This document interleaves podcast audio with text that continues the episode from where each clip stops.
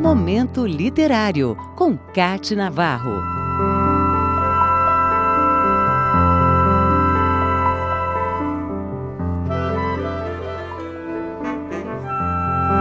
Um escritor que é considerado um dos mais importantes do século XX, Érico Veríssimo. Ele recebeu diversos prêmios, como o Prêmio Machado de Assis pelo livro A Noite, de 1954, e o Prêmio Jabuti, em 1965, pelo romance O Senhor Embaixador. Nascido no município de Cruz Alta, no Rio Grande do Sul, em 17 de dezembro de 1905, Érico Veríssimo veio de uma família tradicional e com posses, mas com a separação dos pais e a perda do patrimônio, ele teve que começar a trabalhar cedo como balconista e em uma seguradora, depois no Banco Nacional do Comércio. Mais tarde, virou sócio em uma farmácia com um amigo, mas o negócio faliu.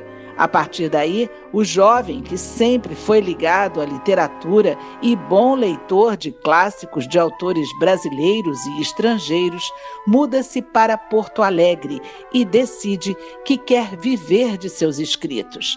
Conhece vários escritores renomados na capital gaúcha e passa a ocupar um cargo de secretário de redação de uma revista. Com muito trabalho, chegou a gerente do departamento editorial da Livraria Globo e, depois disso, virou colaborador em diversos jornais. Em 1931, ele se casa com Mafalda Halfen e tem dois filhos, Clarissa e Luiz Fernando. Luiz Fernando se tornaria, mais tarde, o conhecido jornalista e escritor Luiz Fernando Veríssimo, que até hoje escreve e publica seus textos. Na infância, assim como a irmã Clarissa, acompanharam a família que se mudou para os Estados Unidos na década de 40. Érico Veríssimo saiu do país com mulher e filhos por causa da censura imposta pelo Estado Novo na época.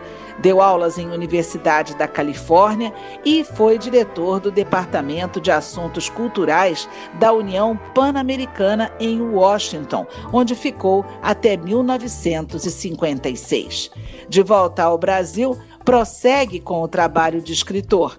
Ele morreu de infarto em 29 de dezembro de 1975, com 69 anos, em Porto Alegre.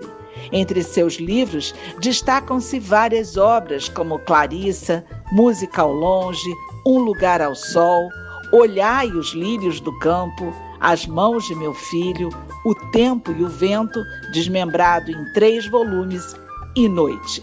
Érico Veríssimo é um autor para ser lembrado e lido sempre. Sua obra é presente para os leitores brasileiros. Momento Literário, com Cate Navarro.